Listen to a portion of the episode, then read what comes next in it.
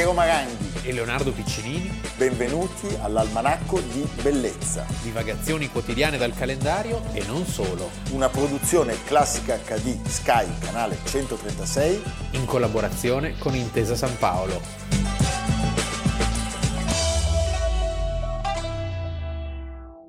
Almanacco di Bellezza, primo gennaio 2022. Siamo un po' più lenti perché il panettone, le cose. Buon anno. Buon anno. Com'è questo me- Un 2022? anno straordinario. Avremo un nuovo Presidente della Repubblica E questo, vabbè, comunque. che è piacentino. Ah, certo. Ho parlato stamattina. Con i grandi elettori. No, ho parlato Con alcuni grandi stamattina alle elettori. 7 mi ha chiamato Salvini. E ha detto che è fatta. È fatta. Alle E 7 e allora? un quarto la Meloni. E anche lei ha detto che è fatta. Berlusca con una lacrima ha detto... No, Berlusconi "Guarda, ha detto a me basta che sia votato uno nato il Il 29 di settembre e quindi va bene e adesso vabbè ho chiuso con Draghi pochi minuti fa ha detto di salutarti molto Conte non lo voglio sentire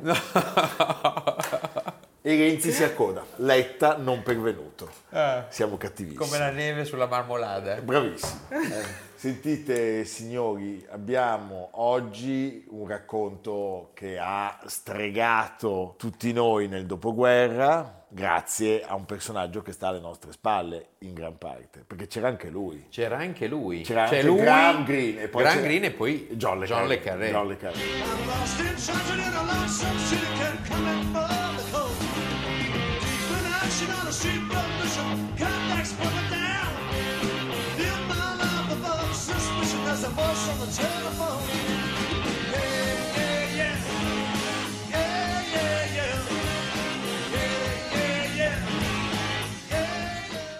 Rory Gallagher, che è l'autore di questo brano, Sì. fu definito da Jimi Hendrix il più grande chitarrista Er vivente. Poi non era vero. Perché Vabbè, ma meglio- bisogna sempre dare un meglio. Er meglio era lui. Sì. E il brano che abbiamo ascoltato ha un titolo che è quello di Philby. Ah. E noi parliamo oggi Di un genio, Harold Adrian Russell Philby, detto Kim per detto Kim alla Kipling. Sì, perché lui nasce in India. Nasce in India. E già non è male, nasce in India.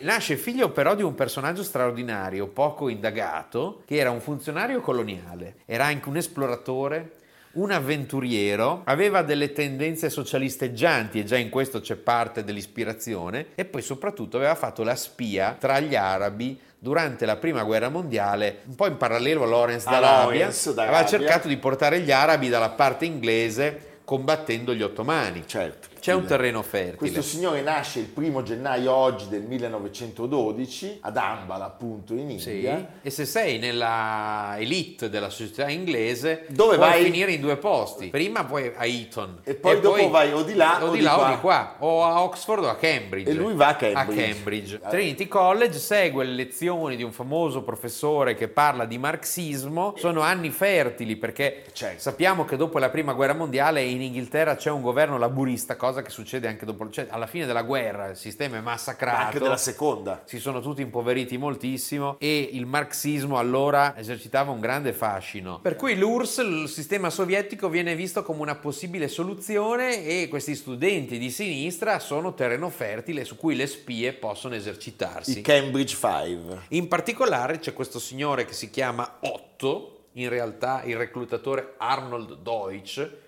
ebreo viennese, e qui qua ci siamo in pieno terzo uomo, Vabbè, qua, eh, guardalo qua. eh, che si rivolge per primo proprio a Kim Philby. Kim Philby poi è quello che estende la rete Sì, a la- dei suoi amici, Esattamente. quasi tutti omosessuali. Primo Guy Borges, rampollo dell'alta borghesia, bello, affascinante e trasgressivo. E un altro che poi diventerà molto legato, Donald MacLean. E certo. Il gruppo verrà poi esteso a Anthony Blunt, che pensa diventerà Il conservatore delle di- de- de- collezioni, delle collezioni di Sua del- Maestà. ma con quel finale drammatico in cui gli fanno chiedere scusa in televisione, è una storia pazzesca. E poi Cairncross che è il- l'unico di estrazione modesta del gruppo che arriverà, pensa, a essere assegnato a Bletchley Park addirittura, dove si decifravano i messaggi in codice della Germania nazista. E questi studenti inglesi sono profondamente convinti delle loro teorie marxiste e hanno bisogno tutti di una copertura. E, beh, e devo dire che da questo punto di vista l'azione di Philby è straordinaria. Straordinaria, nessuno avrebbe mai sospettato di lui, tant'è che finge di, Di essere essere di destra. destra, lui viene, viene premiato Da Francisco da Franco. Francisco Franco, Sì, cioè, va- gabba tutti. Va in Spagna perché comincia a fare il giornalista, fare il giornalista con tendenze di destra e quindi il Times lo manda in Spagna.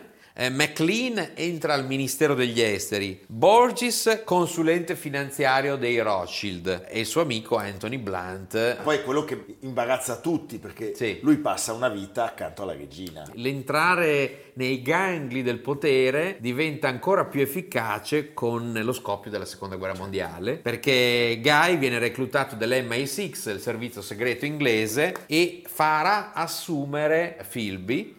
E quindi due spie entrano nel cuore dei Nel servizi cuore. segreti e McLean finirà all'ambasciata britannica a Washington. Dopo essere entrato nel 41 nell'MI6, nel 44 viene nominato responsabile della neonata sezione 9, che è quella dedicata all'Unione Sovietica, quindi è tutto perfetto. L'uomo giusto Cioè, al posto sbagliato. Lui, lui faceva delle relazioni dicendo sono dolcissimi, le purghe non esistono. Stalin è così Stalin carino. è- ah, gli, piace tanto Mozart. È un amore. Eh, quindi non- lui non poteva chiedere di meglio, cioè alle sue dipendenze, a più di 40 sperimentati agenti. Tra questi c'è proprio Graham Greene, e che avrebbe poi scritto il nostro agente che si era ispirato a quello che ha visto. Guy? Hey, don't panic, Pop it. It's only the missus. Hello, Aunt. This is Chuck. We need to talk in the other room. I did try to warn you. If he needs bum, he's welcome to it. Picked it up on the Queen Mary. I'd always thought it was a high-class boat.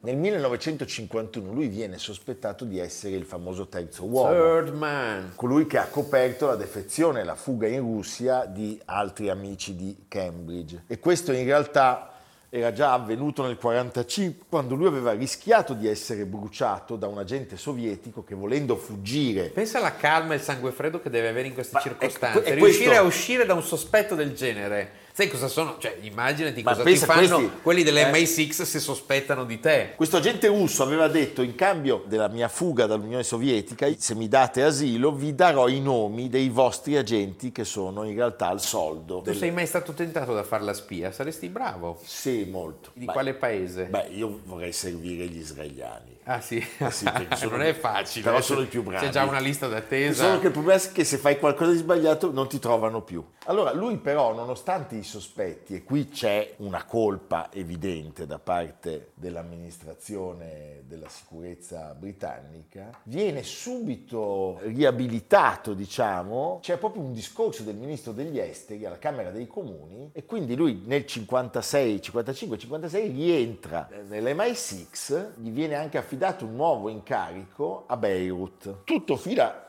liscio, diciamo per altri sei anni, quando nel 1962 Flora Solomon, che era un'ebrea britannica, ha un party a Tel Aviv, parla con alcuni conoscenti dicendo io so che all'interno dell'MI6 c'è un tal signor Philby e quest'uomo lavora da sempre per i sovietici. A quel punto la, la voce corre, arriva a Londra, mandano l'agente Rothschild, eh, Victor Rothschild, che eh, prende contatto con la donna e, e la quale gli riferisce che è stato lo stesso Philby ad averle detto di essere una spia dell'Unione Sovietica, per l'Unione Sovietica averle chiesto di entrare a far parte di questo, di questo giro. E qui comincia il bello, questa è un- una scena adesso da Incredibile. raccon- che sarebbe raccontata, la partenza in fretta e furia con la nave che va contro la banchina. com'è? Sì, no, loro prima gli mandano un amico, Sì. che è Nicolas Elliott, Sì. che gli dice, caro, caro Kim, Mi spiace. vediamoci, parliamo, Cerca di, di farlo confessare. confrontiamoci. Eh. Dopo un primo incontro gli dice, rivediamoci a gennaio all'ambasciata per un altro colloquio. Filbi non si presenta all'appuntamento perché capisce che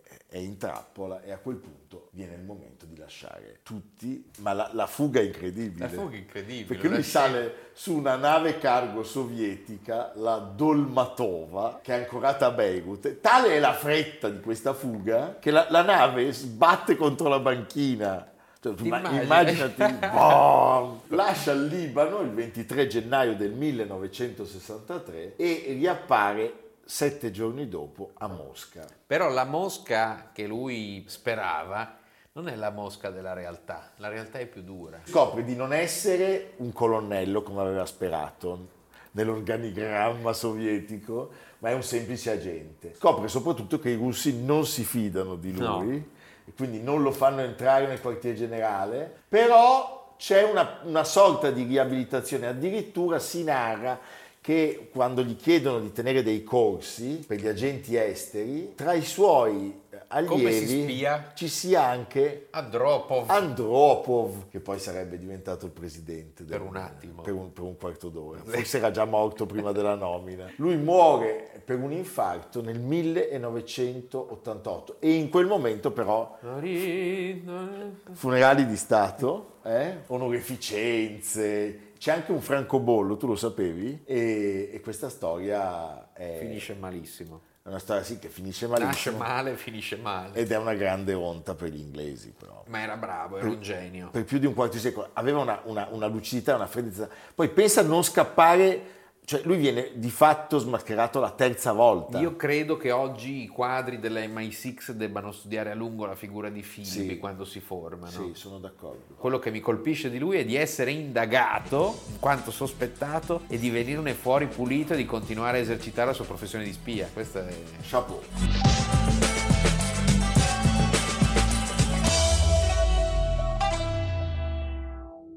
Che succede?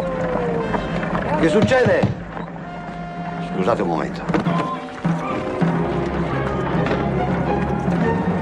Ma che succede? Chi sono? È l'accampamento francese del Radinamo, murato. Ma cosa fanno? Boh, disca gli austriaci dall'altra parte. Dove siamo? A Tolentino. Leonardo, siamo rientrati con Rossini, Rossini, il film di Mario Monicelli. non per parlare di Rossini, Non per parlare del Barbaia, ma dell'attore che, che, lo, che lo interpreta. Giorgio Gaber interpreta il simpaticissimo, istrionico, controverso personaggio del Barbaia. Barbaia. Noi oggi parliamo di questo grandissimo artista milanese, Giorgio Gaber, Che è stato tra l'altro ricordato con la recente intitolazione del teatro lirico, questo bellissimo edificio costruito da Pier Marini e poi rifatto all'interno dall'architetto Cassi Ramelli nel 39, che ha riaperto Ramelli. dopo tanti anni di attesa. Cassi Ramelli nel 39, anno in cui nasce Giorgio Gaber. Quindi perfetto. Lui nasce a Milano in via Londonio, il suo cognome completo è Gabershik. Nome di origine Goriziano. triestino, goriziana, Sloveno. madre veneta, padre triestino. Lui deve ringraziare il padre che gli regala a un certo punto la chitarra. Però questo non basta No, per diventare Giorgio Gabber. perché lui aveva avuto una poliomelite Certo. ancora bambino e gli aveva leggermente paralizzato la mano sinistra. Quindi lui è nato cantante con la poliomelite, quello che era diventato pittore con l'appendicite chi era? Era Matisse. Vedi, Matisse. cioè, ci vuole qualche sfiga Sì. per... eh, A noi non è successo niente, infatti siamo du- due mentecatti. Lui scrive i testi insieme ad un amico che abitava vicino a lui, il pittore Sandro Luporini. personaggio meraviglioso che... un sodalizio che non si interromperà mai e poi forma nel 1957 il suo primo gruppo Rocky Mountains ricordiamolo con lui ci sono Luigi Tenco e Enzo Iannacci. nel 58 incontro fondamentale lo nota quello scopritore di Sì, talenti e in realtà poco tempo prima l'aveva notato Mogol. Però Gli aveva arriva- dato il suo biglietto da visita perché lui lavorava per la, dirigeva la Ricordi E però questo non si era fatto vedere anche perché era di carattere abbastanza, abbastanza timido. Poi arriva, arriva quel geniaccio di Nanni Ricordi e lui incide quattro canzoni, tra cui Ciao ti dirò, che è una canzone eh, rock, uno dei primi rock italiani, alla chitarra Franco Ceri e Gianni Basso al sax. Che poi canta con Celentano. Poi lo canta con Celentano, lo canta con tanti altri amici. E il luogo in cui si forma, un luogo da cui usciranno tanti talenti, è un, eh, un cabaret, potremmo chiamarlo, che poi diventerà discoteca negli anni 70, che è il Santa Tecla. Il Santa Tecla. Tu l'hai certo. visto il Santa Beh, Tecla? andavo. Il suo nome era Rottigino, ma lo chiamava Mago. Gli amici al bar del Giambellino dicevano che era un mago. Beh, abbiamo sentito Cerutigino eh, con il testo di Umberto Simonetta, ma in questo periodo ci Gaganga. sono Gaganga, Porta Romana, una fetta di limone, una fetta di limone nel tè. Sì, sì, abbiamo capito. E vabbè, oh, adesso. e appunto la ballata del Ceruti. Va a Sanremo 1966 con la canzone Allora dai e dalla fine degli anni 60 si mette anche a fare il presentatore, il conduttore, l'ideatore di programmi televisivi. Fa delle commedie musicali, non cantare, spara con il quartetto Cetra, centra altri grandi successi. Torpedo blu. Vengo a prenderti stasera. E poi come bella la città, il Riccardo, Barbera e Champagne. Poi a un certo punto smette con la tv e si inventa il teatro canzone. Il signor G debutta il 21 ottobre del 1970. Pensate, prodotto da Paolo Grassi. Vedi. E poi seguono le storie vecchie e nuove del signor G, 71, il dialogo tra un impegnato e un non so, far finta di essere sani, titoli che voi avete sentito, non possiamo non citare Polli d'allevamento 1978. Questo spettacolo, Polli d'allevamento, è uno spettacolo che provoca una ferocissima reazione del pubblico. Sì, perché lui aveva delle prese di posizione molto anticonformiste. Tant'è che lui a un certo punto si ferma per un po' e nell'81 riparte con Gli anni affollati e nell'83 con Se io fossi Gaber. Ma c'è una canzone che usa il Se io fossi non Gaber, ma Dio. Se fossi Dio, e io potrei anche esserlo, se no non vedo chi. Io se fossi Dio non mi farei fregare dai modi furbetti della gente, sarei mica un dilettante. Sarei sempre presente, sarei davvero in ogni luogo a spiare.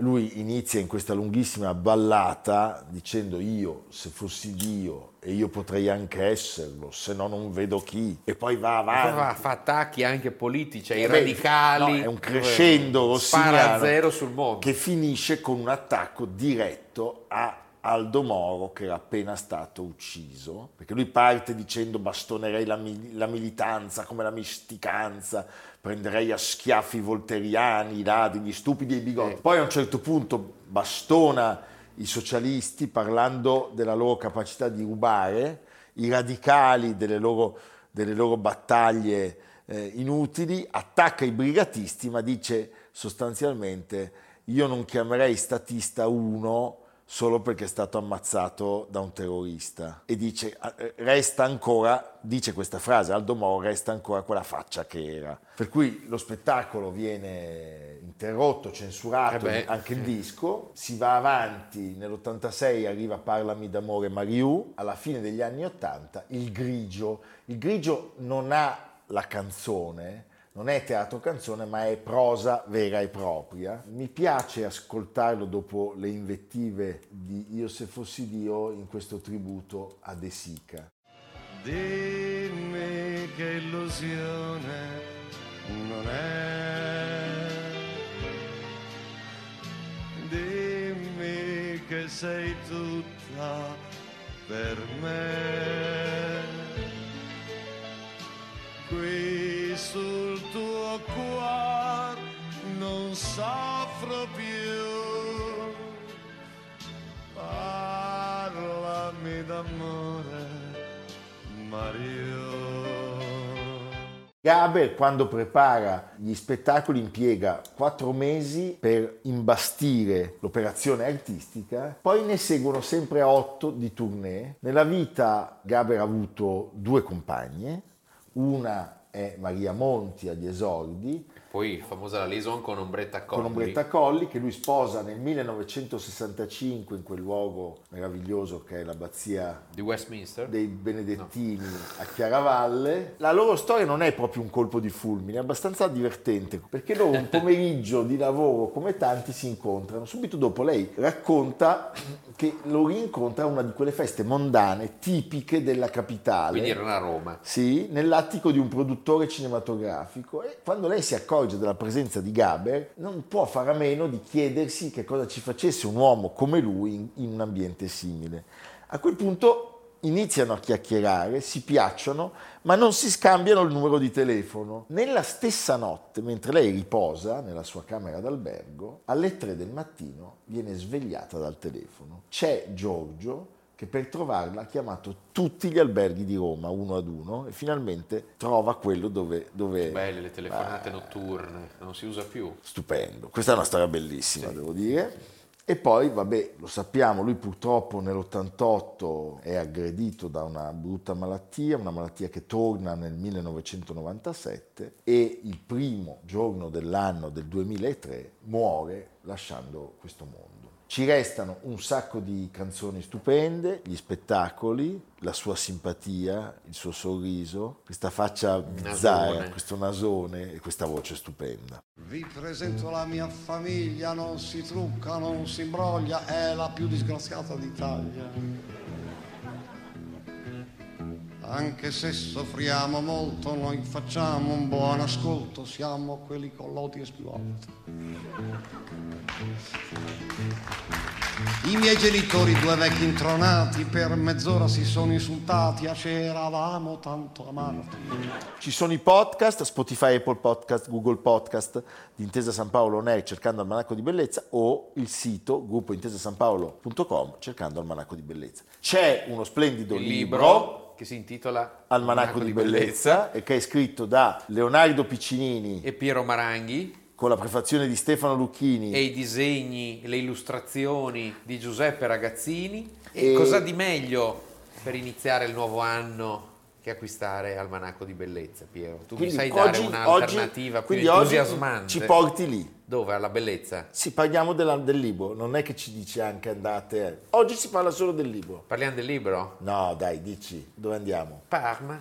A Perma. Perché è una chiesa bellissima che ha riaperto dopo una vicenda incredibile, perché era la chiesa dei francescani, San Francesco, soppressione napoleonica, trasformazione in carcere. All'inizio del 2018 l'Agenzia del Demanio l'ha data in concessione alla diocesi di Parma e il Comitato per San Francesco ha avviato una campagna di raccolta fondi per restituirlo alla città, 6 milioni e mezzo di euro ed è stata eh, di nuovo consacrata il 3 ottobre e chi va a vederla rimarrà senza parole perché è una navata di 70 metri, una chiesa gotica straordinaria. L'unica cosa che mi sento di criticare è un arredo liturgico veramente modestissimo. No, di una modestia, vedo, la- modestissimo. vedo l'immagine, modestissimo, no, sì. no, va bene. Però quello si può cambiare. Anche il prete si può cambiare. Vuoi farlo tu? Vado io. Va bene. Eh, penso che bello quei paramenti. Sì, Poi a un certo punto c'è anche il vino. e beh, libero bisogna stare attenti. Va bene. Evviva, ci vediamo A domani. domani. Almanacco di bellezza, a cura di Piero Maranghi e Leonardo Piccini. con Lucia Simioni, Samantha Chiodini, Silvia Corbetta, Jacopo Ghilardotti, Paolo Faroni, Stefano Puppini. Realizzato da Amerigo Daveri, Domenico Catano, Luigi Consolandi, Simone Manganello, Valentino Puppini. Una produzione classica HD, Sky Canale 136 in collaborazione con Intesa San Paolo.